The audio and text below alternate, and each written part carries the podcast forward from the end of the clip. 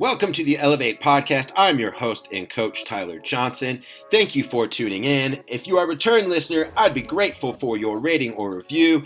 And if you dig this episode, give us a like or share. And now, whether you've tuned in to elevate your mindset, your game, or just your day, you are in the right place. My guest this episode is the CEO of EcSell Sports. He is a renowned TEDx speaker. His latest talk, A New Way to Win Redefining the Student Athlete Experience, has over 4 million views. And his other TEDx talk, Why Comfort Will Ruin Your Life, is another fantastic one. He is the co author of The Coaching Effect, which is a fantastic book. I highly recommend. Those things are linked up here. Welcome to the Elevate Podcast, Bill Eckstrom.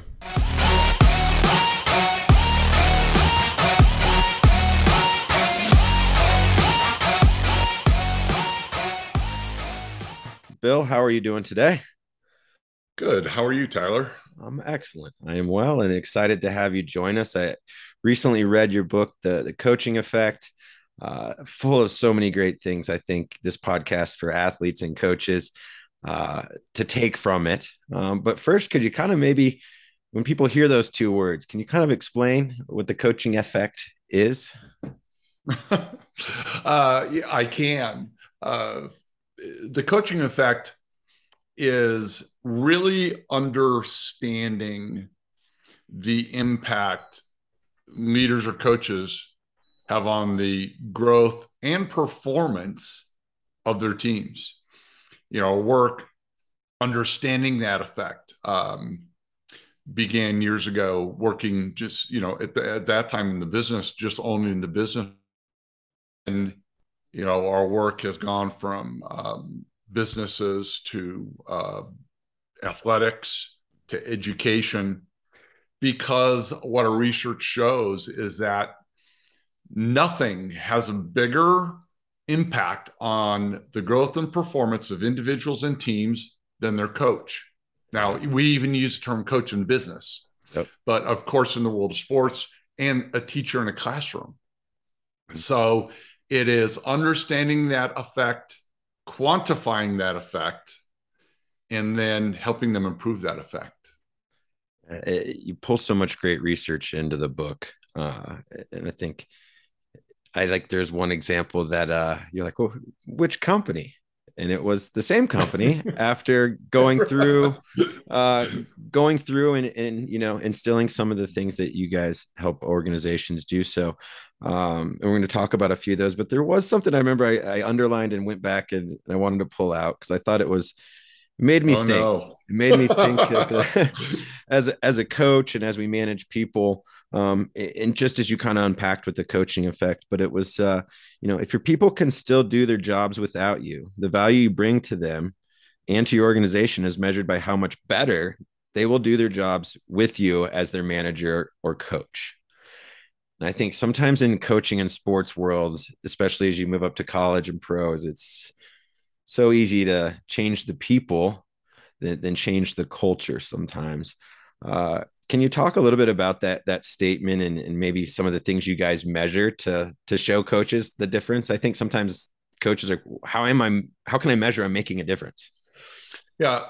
Well, so it depends really what what the outcome is, but but let's back up. There's a lot to yeah, unpack sure. here, Tyler. Um, if it's we look at coaching in a couple different ways. You know, number one, as it relates to both um, the business world as well as the athletic world or even the education world, um, how much discretionary effort does a coach receive or take away from their athletes? In other words, the athletes without a coach will perform at a certain level. How much higher of a level will they perform with that coach? Or, quite frankly, a lesser level with that coach. And we've seen it, um, especially in, in the business realm, and we know it applies to the athletic realm too, that there are certain teams, both athletically as well as business, that will perform at higher levels if they didn't have a coach or a manager or a leader that they're so poor in that role they're actually inhibiting performance or growth. Yeah. So we look at a coach's impact on, again, I'll use that term discretionary effort. How much more effort do I give to you because you're my coach? How, how, uh, how, um, how much more engagement? Well, I come to practice a little early? Will I stay a little late? Well, I lean a little harder into my team and helping a teammate. You know, all these things pro, pro, um, produce an outcome. In athletics, typically it's measured by wins and losses. What I would like that narrative, especially as it relates to student athletes, to change is to the experience they're providing. Now, one of the things we know is typically the more they win, they have a greater, a lot of times greater experience. But to understand that, to understand the impact, the effect, the discretionary effort that coaches are providing, it's uh, we boil it down from our research into what we review and research are six themes. And those themes are a coach's ability to challenge, to develop the skill set of their athletes, their ability to communicate, their ability to connect, to create a psychologically safe environment, and um, the structure that they provide for their student athletes. Mm. So though it's those six themes that we measure and quantify and then feed back to athletic directors and coaches to help them understand how effective they are because those six things roll up to an overall experience that a student athlete has. I think one of the when you work with organizations, I know, and you dive into the in the book a little bit, and I think it's so often overlooked, at least with a lot of education and school teams that I've had experience with, is is how simple yet powerful surveying can be. Uh, and, and, I think it's just, I mean, I've done it with teams, and you tell coaches stuff that you know they're like, "How'd you figure that?" out? I'm like, "I gave him a survey, and he told me." they, t- you know, the, the, there's. Can you talk why just you know implementing surveying and tactics like that of constantly getting feedback from all the different constituents on your team or in your organization is just something we shouldn't overlook and take stock well, in. Yeah, thank you, uh, Tyler, because you're right. It um, people ask all the time, well, you know, how do you how do you research? Well, there's a lot of different ways, but the most effective way to understand the experience a student athlete is having with that coach is to survey him. And I know it's kind of interesting. People say, well, then I'll create my own survey. Well, you, you, you probably can't do that unless you have a master's in research methodology and a sociology. You're probably, you know, people that develop or do their own surveys are probably screwing it up more than they are uh, making decisions on accurate answers. Your bias is going to show up too much, right? I oh, mean, I mean, bias. I, just, I mean, uh, the way you word questions, uh, just the overall science of survey methodology. You know, yeah. it's like going, you know, so I'll be my own medical doctor just to diagnose. You know, yeah. you can't do it. So, uh, surveys. So, number one, they provide a wonderful insight uh, not only is it accurate if it's done well, number one, I as a coach then understand how I'm impacting my athletes. And here's what's fascinating about that is so often there's a big gap between what a coach how they think they're impacting their athletes and how it actually happens. Mm-hmm. Coaches will say, and I've and I've heard it many, many times, I've got a great relationship with my student athletes. But when you measure relationship of the student athletes, which breaks down to number one, connection, and, and number two, psych safety. Those two components comprise relationship. You know, not often are they as high as a coach thinks they will be. As a matter of fact, the ironic part of all the six themes that we measure, Tyler, the two lowest for coaches are connection and psychological safety. Yeah. So, you know, coaches have this not and of what I love is not that they don't care. They just assume that everybody trusts them, that everybody feels connected to them because they're their coach. Yeah. But so often they're not. So there's, there's number one, getting accurate data on how you impact the student athlete is one reason you survey. And, and, and another reason is to give your student athletes a voice. Most definitely. To help them to help them feel like they're part of what's going on. Um, now, some coaches I, I heard before a coach stood up one time and said, Yeah, I don't feel like my my student athletes um, are an accurate judgment of who I am or of what we do.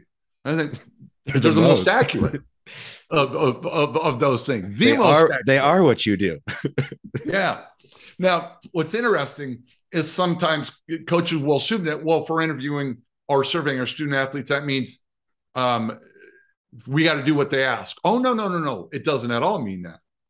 You know, we're big proponents, and one of the things we measure is challenge. Uh, I did a TED talk on the need to be in a state of discomfort to grow.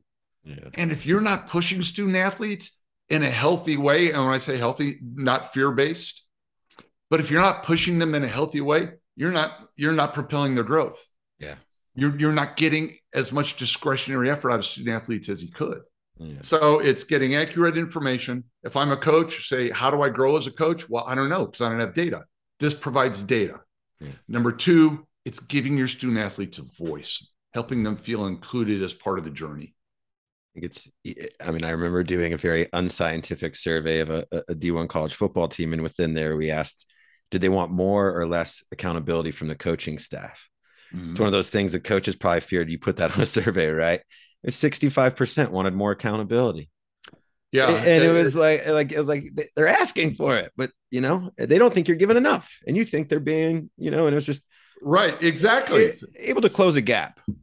In our focus groups, um, we uh was where we did student athletes, uh, teachers, um, coaches, uh, administration within within schools. One of the things we found with the students, student athletes especially, they wanted to be challenged. Mm-hmm. And they didn't feel like they were being challenged enough. Mm-hmm. And that blew the coaches and the administration away. They, they just couldn't. Are you kidding me? You know, so, and again, their view of what being challenged is, which don't make challenge universal.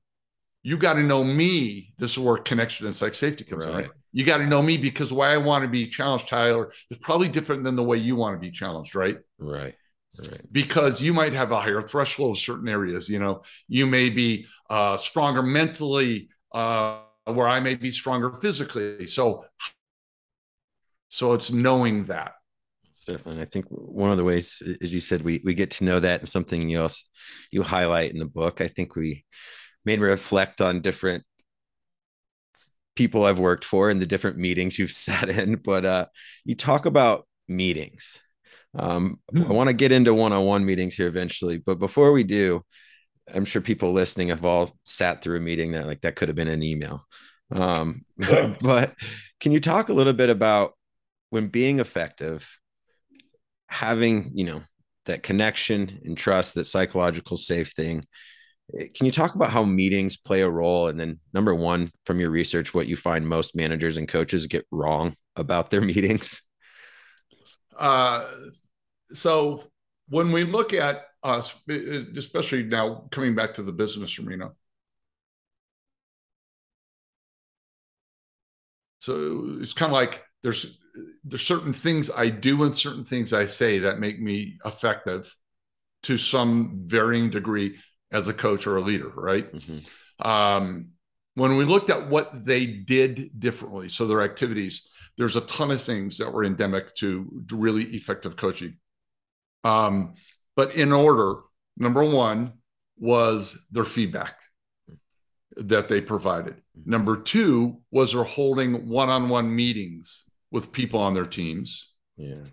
Number three um, was uh, doing having developmental discussions with them, career developmental discussions, and number four were having effective team meetings. Those were the top four things. Um, and the meetings themselves, usually what happens, it's a, a coach or a leader or somebody who who holds an event to um, I'm going to share my knowledge with you, Tyler, and you come to this meeting and I'll, you know, and you will be able to partake in my elevated knowledge as a coach of this team or a leader of this team, right? Sure. Um, and what we found out is when all I when I act as more of a facilitator and have the people on my team engage and interact and lead certain portions of the meeting, the meetings are perceived to be way more effective. And when the, I think they're more effective, guess what? I'm more likely to engage in them. I feel safer. I want to work harder for the team and I'll be more effective in my role. Mm. So, those are just kind of a nutshell on what makes effective team meetings. I think there was, eh, from a coaching lens, you know, I thought about one on one meetings, and I think there's a lot of uh, football teams, we stick in our position groups. And a lot of teams I've worked with where you have a one on one meeting with your boss, your manager, your coach on an annual or biannual basis, usually in a student, it makes them pretty nervous. Um, but it's something we should be doing on a, a bi-weekly or, or monthly basis with people so that a you're constantly getting quality feedback to learn where they're at so you know you can create the connection in safe space and then you know there isn't this like oh we have to have this one-on-one meeting. It has it doesn't have a, a connotation of of evaluation. It has a connotation of shared growth. Yeah very can, good. Can you explain just kind of some of the other things that you found are just powerful of just you know maybe diluting some time from group and big group meetings and, and just having a little bit more one-on-one with your your key people? Well one-on-ones are the the second highest correlator to mm. discretionary effort i mean they're, they're, they're, a huge factor uh, and what's interesting in the in, in business probably 90% of the people that we research, leaders that we re- research do one-on-one meetings. In the world of sports, it's less than 50%, I believe, that actually do one-on-one meetings. And, and something that is so profoundly uh, impactful to the development of a student athlete, and yet less than half coaches actually do them. Mm-hmm. And then doing them effectively is a whole nother uh, component to it. Uh, we like to see in the world of sports that coaches start one-on-one meetings along with goal setting. What a you know to have people fill in smart goals, to have them write down what do they see as the role this season, yeah, you know, on the team. Um, what are their strengths? Have them have them list their strengths as a teammate, and list two areas where they want to improve as a as an as a student athlete you know and then for a coach to be able to sit down and have a one one-on-one meeting and talk through those and ask questions one of the biggest complaints players have or excuse me student athletes have is lack of playing time right? Sure. It's my, it's my pt right? I, I yeah. i'm not getting enough pt yeah. Here's what we find interesting. When effective one-on-one meetings that coaches have with uh, student athletes when that topic is discussed in one-on-one meetings the complaints go down. Parents don't get as involved so having effective one-on-one meetings in the athletic world is so um is just so far behind mm-hmm. now to coach's defense tyler it is it's it's tough. The, the, the, kind of the difference between what we see good or great coaching and great to elite coaching is yeah. pretty that gap's pretty small. Sure. But to close that gap, it's things like this that need to occur where it takes a lot more time. Mm-hmm. For a coach, whether I'm a defensive coordinator, or a linebackers coach, or a volleyball coach, or a track coach, to sit down with each athlete and do that, that takes a lot of time. Yeah but the impact is so profound.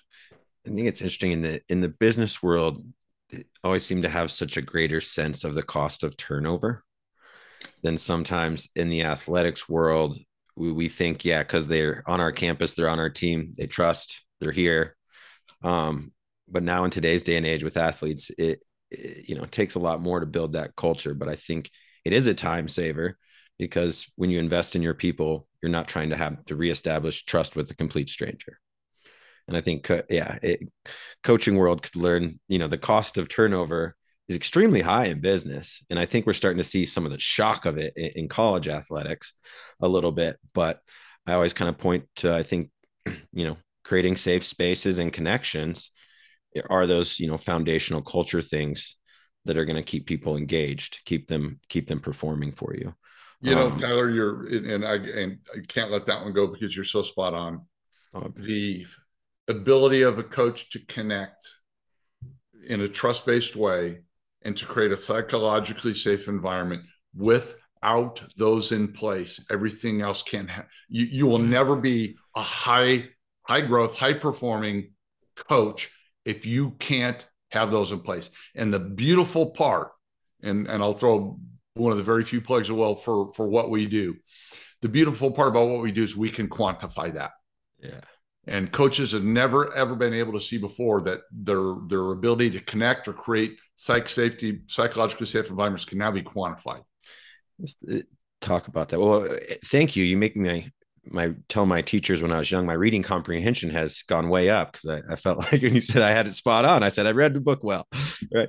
um, I, I, understood my the book pretty good. Uh, but the quantifying measurement, and I think that's where you move into really starting to poke at coaches because they know their numbers. And I, I always tell kids, you know, measurement is motivation when we're measuring the right things and we're using the numbers the right way. Mm-hmm. Um, but can you talk about some of the ways that you're able to quantify things for coaches to help them close those gaps? Yeah. Uh, so there are two two separate uh, components to that. Uh, you, it, to quantify it, number one. Number two, to close the gap. Sure. Uh, the first one actually is a lot easier than the second, Tyler. Mm-hmm. To quantify it is now pretty easy. Let me rephrase that. It's very challenging, but once you get it established, it can be pretty consistent and ongoing. And when we work with our, our schools and coaches and athletic directors, it just becomes kind of a consistent thing where the measurement itself, the quantification itself, is done through surveys. It's uh, uh, surveying student athletes in an effective way. When I say effective way, there has to be disciplines around how that's done. It can't be, it shouldn't be at the end of the season. It shouldn't be at the end of the year. There's certain windows of time these measurements, these surveys should be conducted to get the most accurate and effective feedback.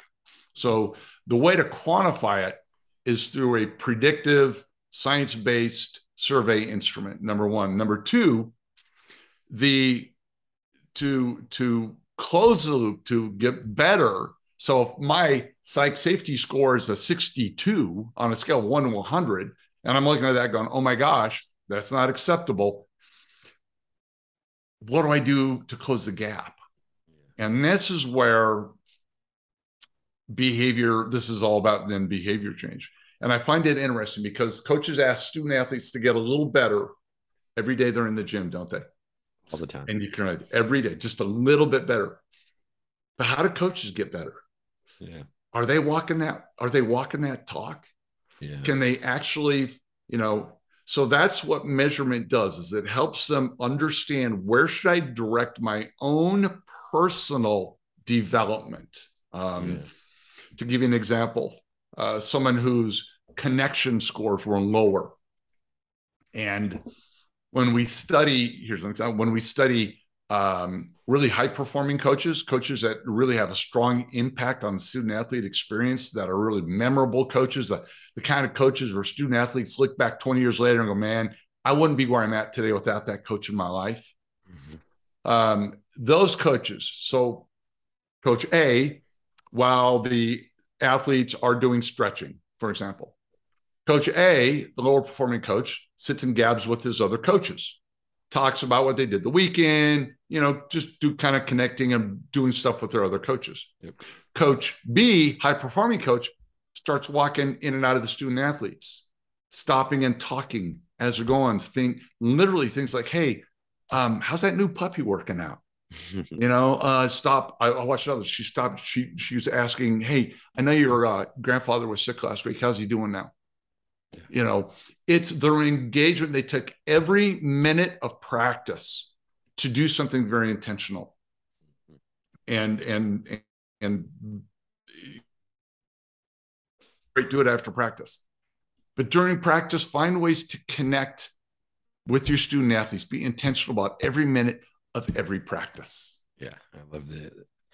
So that's a way to improve using yeah. that as an example. And, we, and we've got yeah. we've created an online portal, Tyler, where coaches can right. go in and test out of things and you know learn from other coaches and so on and so forth tell me what you see in your experience but a lot of times when i talk to coaches or student athletes you know i ask them who their toughest critic is they're not shy to raise their own hand really fast and then when you ask them to do some self-assessing eh, we get a little reluctant sometimes but i think when you can tap into it that comp- athletes and coaches have that competitive nature and I think sometimes just finding that score is good. Cause like in your coach example, I don't need you to go from 62 to 100 overnight.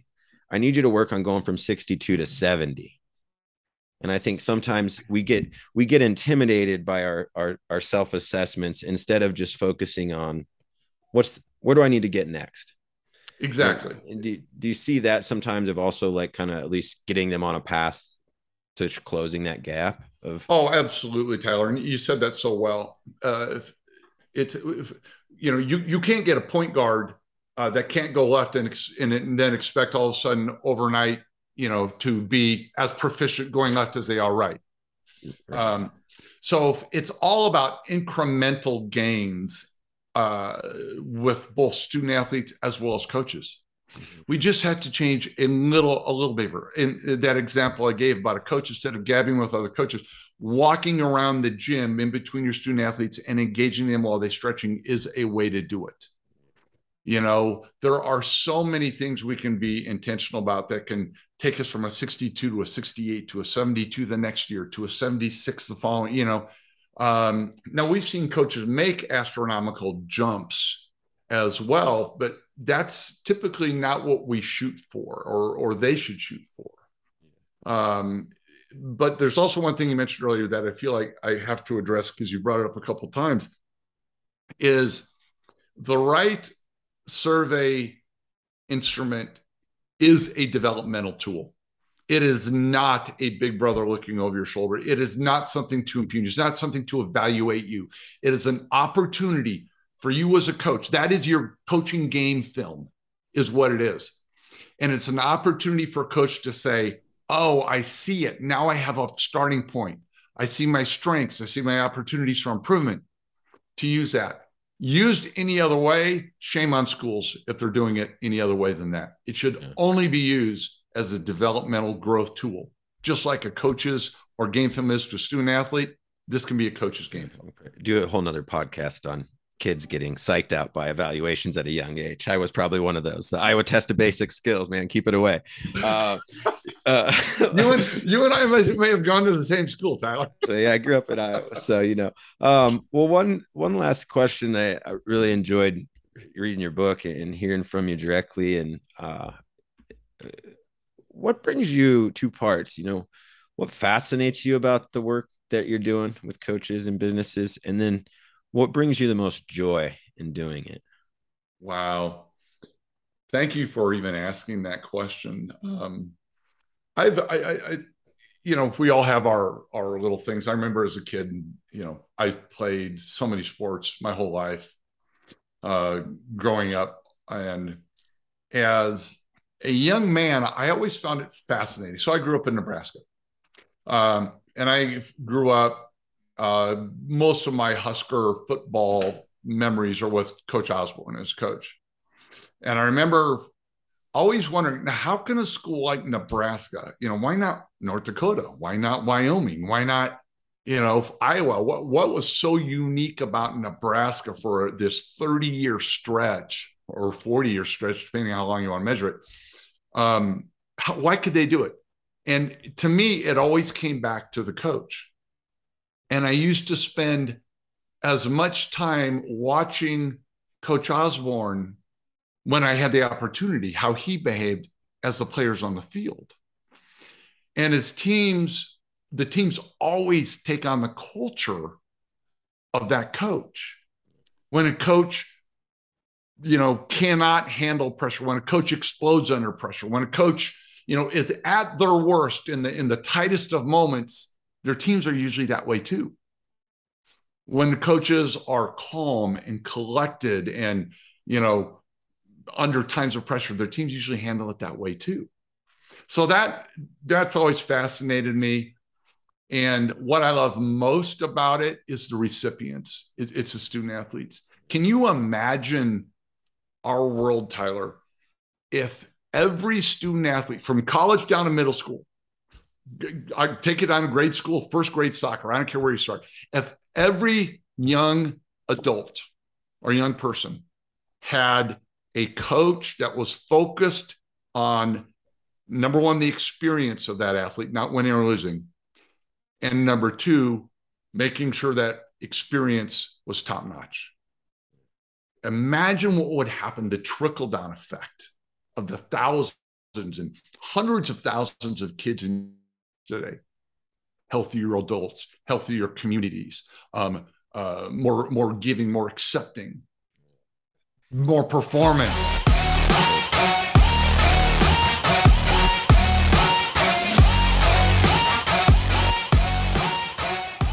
Thank you for listening. If something caught your ear as useful or unique this episode, we would love your help spreading the Elevate message. You can find me on Instagram at Elevate Educate Rejuvenate. That's with the numeral instead of the ATE. Thank you again, and if I can help you with anything, please reach out. And don't forget, go elevate others.